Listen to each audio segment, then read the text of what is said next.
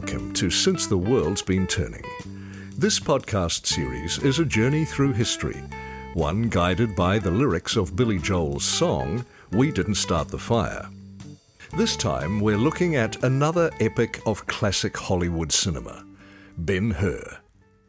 Widely considered one of the greatest films ever made, Ben Hur had more than enough drama happen off screen to fill all four hours of the blockbuster's running time. What is the story of Ben Hur, and what impact has it left today? Well, strap into your chariot and follow us down the track. It's going to be a bumpy ride. In 1952, the biggest film in the world is The Greatest Show on Earth. Number one in America, France, and Great Britain, and the winner of two Oscars, including Best Picture, Cecil B. DeMille's gaudy, exuberant circus epic is a new high in his extravagant career. He's 72 years old by this point, and directing 69 films in 50 years would wear down anyone. While most people would end on the high, it's not enough for Cecil. He wants one more. The pitch? A remake of one of his early silent films, The Ten Commandments. A remake of the prologue, to be specific. A nearly four hour epic following the life of Moses, the film will need to be the biggest ever made. He'll need to shoot on location in Egypt and he'll need four screenwriters, three art directors, and five costume designers. He'll work with some of Hollywood's biggest stars, including the greatest show on earth's own Charlton Heston. Along with some classic religious novels, the film will also adapt the best selling book of all time, the Bible. The Ten Commandments will be unprecedented and go on to be, adjusting for inflation, the eighth highest grossing film of all time.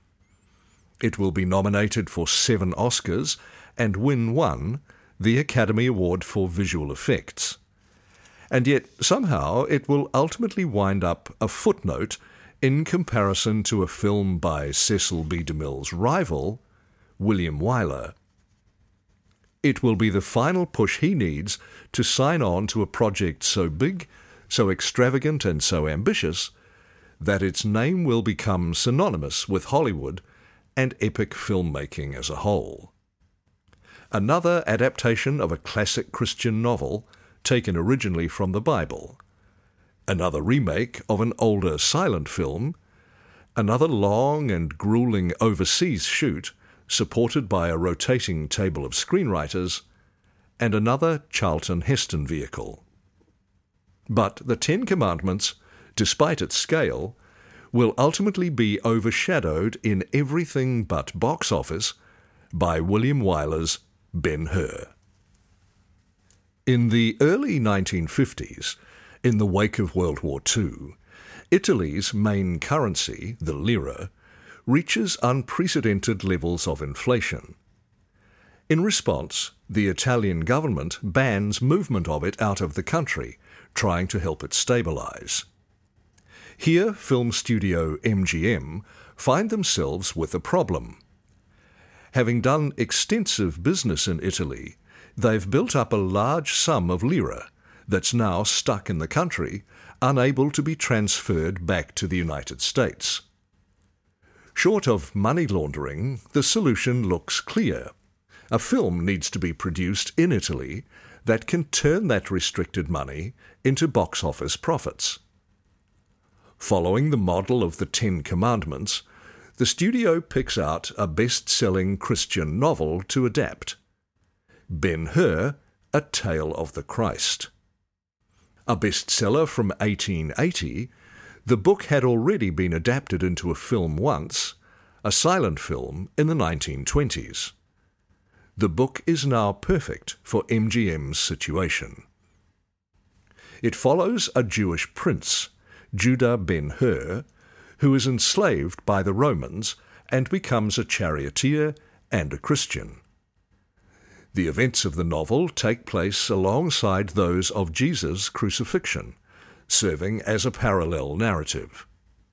Set in Italy, it has proven IP, will require a lot of investment, and potentially yield a very large reward. The first step after deciding to adapt the text is to get a producer on board. This is the easiest call MGM has to make, as there's a clear candidate. Russian born film editor turned producer Sam Zimbalist has recently finished production on MGM's second highest grossing film, behind only Gone with the Wind, Quo Vadis, a film about Christians and lions in the Roman Empire under the rule of Emperor Nero. Not only is Zimbalist on a career high, but he's familiar with making movies in this setting and genre. The more difficult question is who should be tasked with writing it? Now, depending on who you ask, you'll get different accounts on the writing of Ben Hur.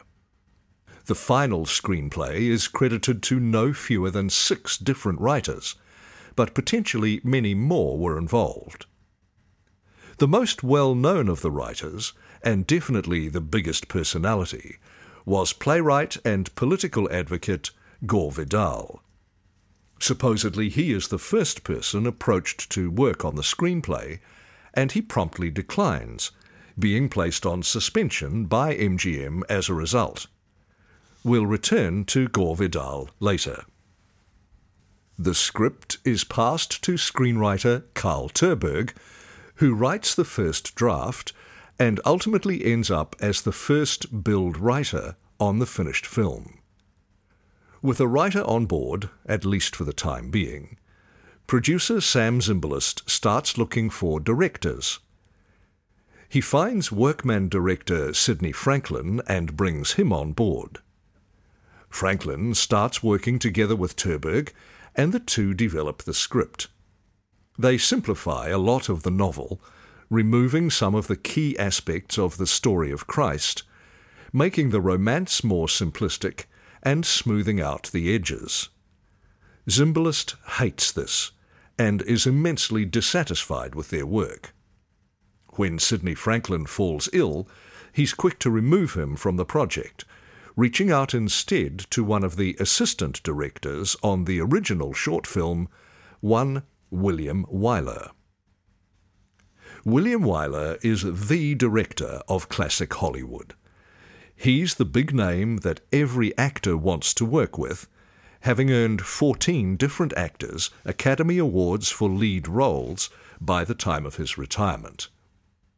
Fresh off Roman Holiday, the film that introduced Audrey Hepburn to the world, William Wyler could not be a hotter commodity. And much like Sam Zimbalist, he absolutely hates Tunberg's script. Unfortunately for Zimbalists, this means Wyler is refusing to sign on to the picture. Ultimately, four things win him over. The first is the allure of the chariot race. Even though it's understood it will ultimately be directed by a second unit, the scale of the idea and the preliminary storyboards for it are so exciting that it's hard to turn down. The second is the opportunity to return to Italy, where he'd thoroughly enjoyed shooting Roman Holiday. The third was the paycheck, allegedly the largest ever offered to a director for a film. The money is hard to turn down.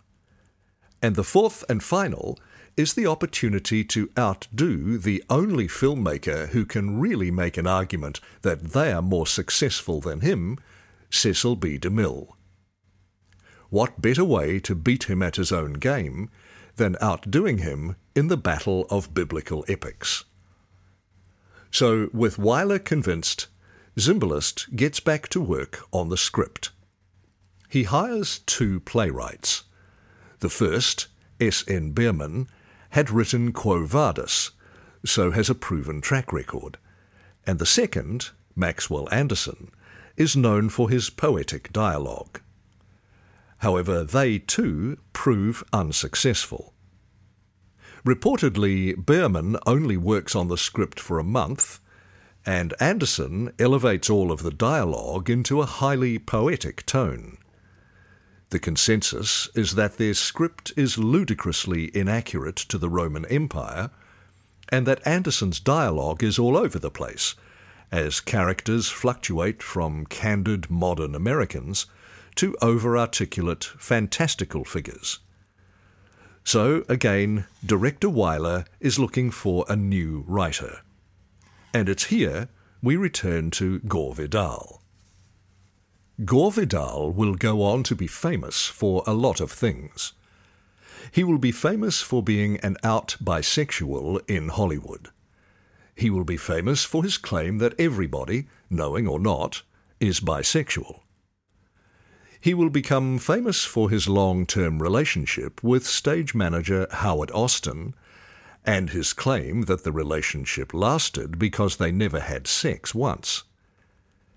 He will go down in history for his left wing political beliefs, his public feuds, both with right wing political pundits and famous author Truman Capote, for his fiction, for his non fiction, and of course for his work on Ben Hur.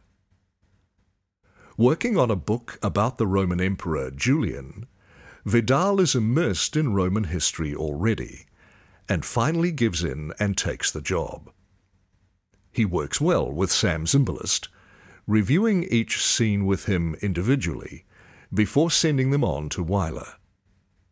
Moving away from Vidal just for a second, Wyler and Zimbalist's big challenge now is casting the film.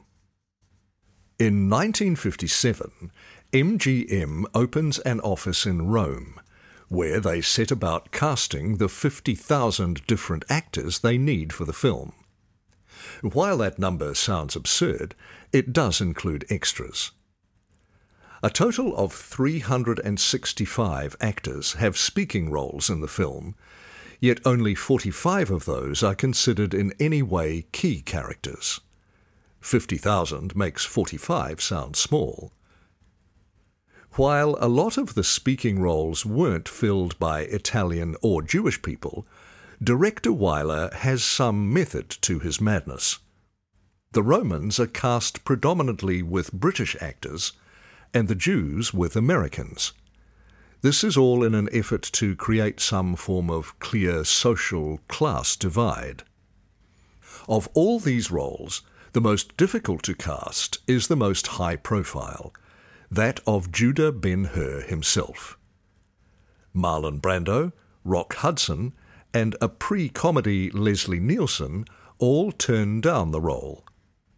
Paul Newman famously turns down the role, claiming he doesn't have the legs for shorts. Kirk Douglas is very interested, but ultimately Wyler turns him down, offering him the secondary lead, that of the antagonist Messala, which Kirk Douglas refuses. Poached straight from the competition, Charlton Heston is signed on to play the role of Ben Hur. It's perhaps unsurprising that he takes the role, and Wyler has found his star. And for his production, it's a no-brainer. While Heston's about as far as you can get from Jewish, he was the star of both Quo Vadis and the Ten Commandments debatably more famous today for his five term run as the president of the National Rifle Association in America. The Charlton Heston of the 1950s was a very different man. A liberal who'd endorsed multiple Democratic presidents and was actually involved in pro gun control movements, you'd not be remiss to assume that Heston would get on well with the equally leftist Gore Vidal. Sure enough, with shooting underway and rewrites happening on the fly, things seem to be working okay. Vidal is especially focused on the relationship between Messala, the villain whose role ultimately went to Stephen Boyd, and Heston's titular protagonist.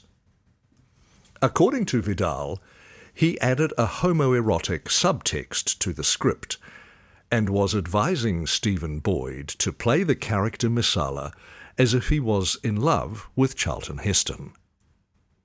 Supposedly, he advised Zimbalist and Wyler of this, and the three collectively agreed not to tell Charlton Heston about it, knowing that he, even before he became a surly conservative, would take the news very poorly.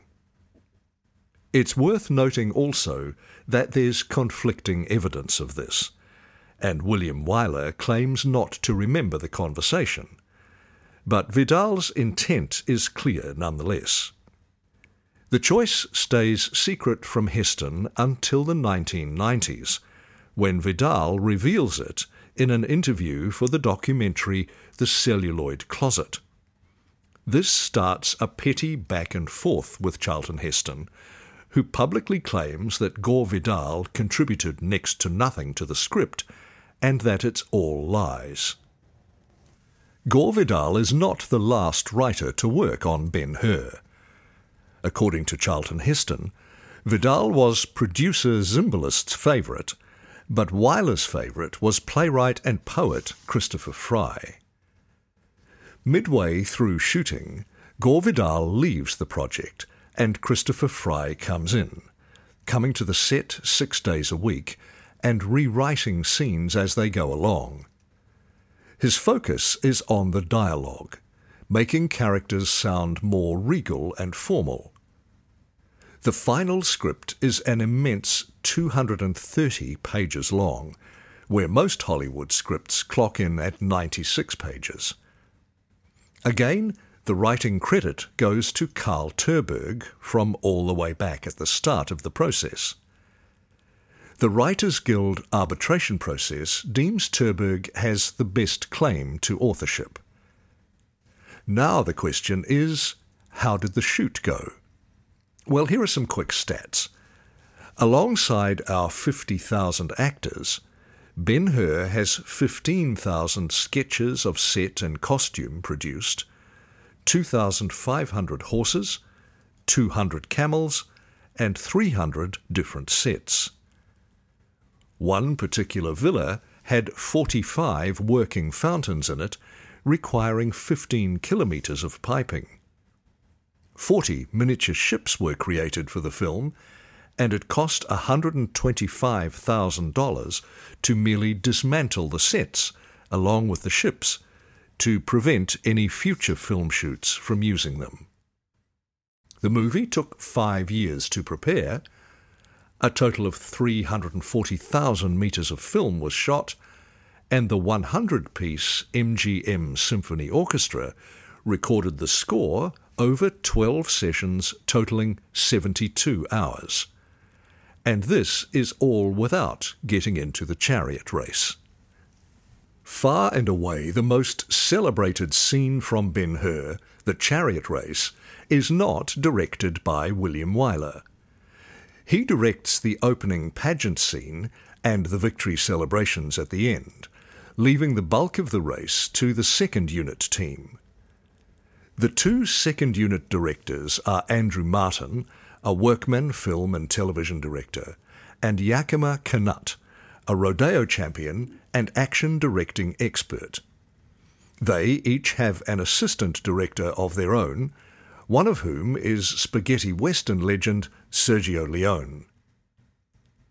The chariot race is shot in the largest film set built by this time. The set is hollowed out of a quarry and takes a year to construct, involving a thousand workers and costing a million dollars. It is 7.3 hectares in size.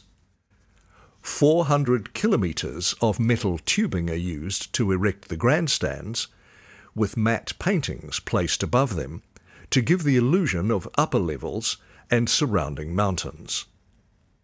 36,000 tons of sand is shipped in from nearby beaches and used to cover the floor. And then there's the race itself. Taking five weeks to film, directors Martin and Canutt initially shoot the whole race with stunt doubles in a wide, presenting the footage to Zimbalist and Heston and explaining where they wanted close ups. both Charlton Heston and Stephen Boyd learn to ride chariots for the shoot, and Boyd opts to do all of his own stunts. Heston has to wear special heavy contact lenses during the shoot itself to protect his eyes from the sand and grit. One of the most notable shots in the scene happens by accident. Heston's stuntman, Yakima Canutt's son, experiences an injury when he's knocked off the chariot, landing on his chin. Director Andrew Martin really wants to keep the shot, and in order to convince Zimbalist, suggests they follow it with a close up of Heston clinging to the front of the chariot and climbing back on board. The effect is exhilarating and arguably the most famous shot in the film. 7,000 extras are hired to cheer in the stands during the chariot sequence. However, as shooting progresses, the number required diminishes to only 1,500. The extras who are let go as the required number shrinks do not take it well. Poverty is rampant in Italy at the time, and people are relying on the money to live so protests begin to form outside the shoot, requiring the police to be called in to intervene. Focusing back in on the chariot race, the 70mm camera lenses being used to shoot the film have a very limited focal range. European cars don't go fast enough to keep up with the chariots while keeping the cameras within the required range so two faster American cars have to be specially imported for the chariot race shots. Each lens costs upwards of $100,000, and two are destroyed in the turbulent process of shooting the chariot sequence. Finally, after all the excess, all the trials and tribulations of shooting something of such immense scale, the film is edited, scored, and ready for release. The stakes are high. MGM was already struggling financially before the film's completion, and they've put most of their remaining assets into this production. If it isn't a massive hit, the company is likely to have to fold. But they needn't have worried. Ben Hur is a success on every possible metric. Critically, it is widely acclaimed, receiving positive reviews even from people dismissive of its genre, such as esteemed film critic Dilys Powell, who says, quote, Nevertheless, if we must have films of this kind, this is the one to have. After all, the spectacular scenes remain the sea fight, the triumph, a magnificent storm, and, of course, the chariot race. A scene superbly shot, superbly edited, superb in every way. I have never seen anything of its sort to touch it for excitement. From an awards perspective, the film will remain nearly unmatched over half a century later. Winning 11 of the 12 Academy Awards for which it was nominated, it has a collection of awards never bested, but twice met by Titanic and Lord of the Rings The Return of the King. The one award it lost was for Best Adapted Screenplay, a move widely attributed to all of the politicking surrounding writers' credits and who actually wrote the film. In terms of William Wyler's competition with Cecil B. DeMille, he felt pretty good about this. Five more nominations and ten more awards than the Ten Commandments was nothing to sneeze at. Ultimately, however, Ben Hur never beats the Ten Commandments commercially, but it's still immensely successful, more than enough to make it the highest grossing film of the year, though unlike the Ten Commandments, over 50 years later, it's still not one of the 10 highest grossing movies of all time. One area where Ben Hur made no money, however, was in China, where it was outlawed under the rule of Mao Zedong on the basis that it exhibited propaganda of superstitious beliefs, namely Christianity. The legacy of Ben Hur is predictably positive and immense. Widely considered one of the greatest American films ever made, it frequently places highly on the American Film Institute's best of lists. Its consequences for MGM are debatably less positive, with the studio attempting multiple times to recapture the success of the film, restructuring their business model around releasing a high profile epic at the end of the year every year, instead of having an even spread of budgets and scales of films. A lot of these epics flopped, pushing MGM back onto thin ice to again be saved in 1965 by Dr. Zhivago. In 2016, MGM works with Paramount to release another adaptation of the novel, also named Ben Hur, in IMAX 3D.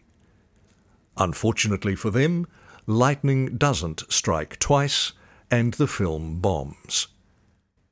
Ben Hur 1959 remains the definitive film version of the novel, in no small part because of its perfect storm of a team, and because of its excessive, ambitious, turbulent production and clear ingenuity.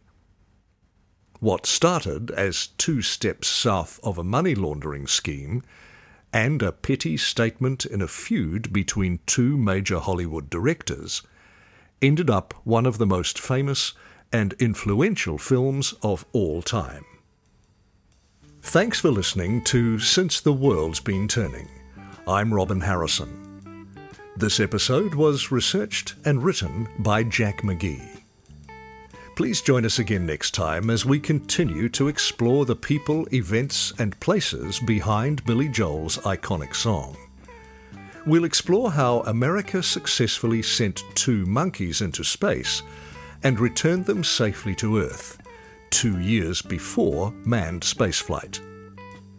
For more episodes and information, you can follow NZ Pods, that's NZPODZ, on Instagram and Facebook, or you can visit our website www.nzpods.com. That's nzpodz.com. Giving us reviews and ratings on your podcast service helps us to share this project with more listeners, so please share your thoughts. We greatly appreciate your help in keeping this project going. Thanks again for listening, and please come back next time to hear more from Since the World's Been Turning.